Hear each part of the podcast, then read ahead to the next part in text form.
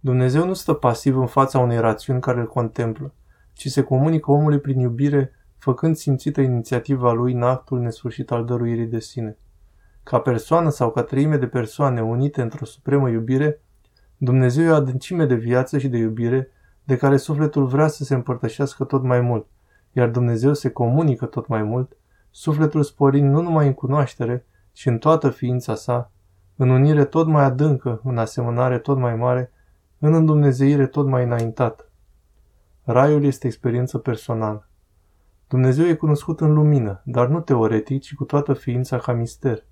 El e cunoscut în realitatea lui insondabilă ca plin de sens și ca izvor al tuturor sensurilor, întrucât e cunoscut ca izvor inepuizabil de viață și de iubire.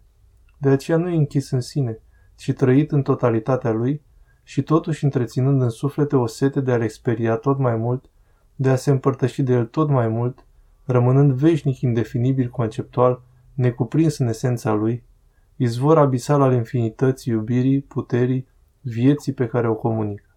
Acest mod dinamic de a se comunica făpturilor, fără să se epuizeze ca treime de persoane unite în afecțiunea nemărginită a iubirii desăvârșite,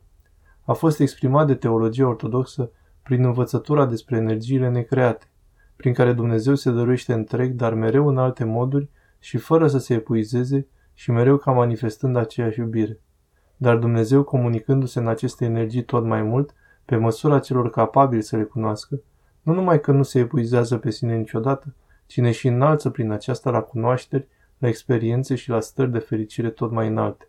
De aceea Sfinții vor progresa la infinit în împărtășirea de ele în viața viitoare sau în comuniunea cu Dumnezeu, fără să ajungă vreodată să le cuprindă în întregime și să se sature de dumnezeire sau să se plictisească de o monotonie în experierea ei.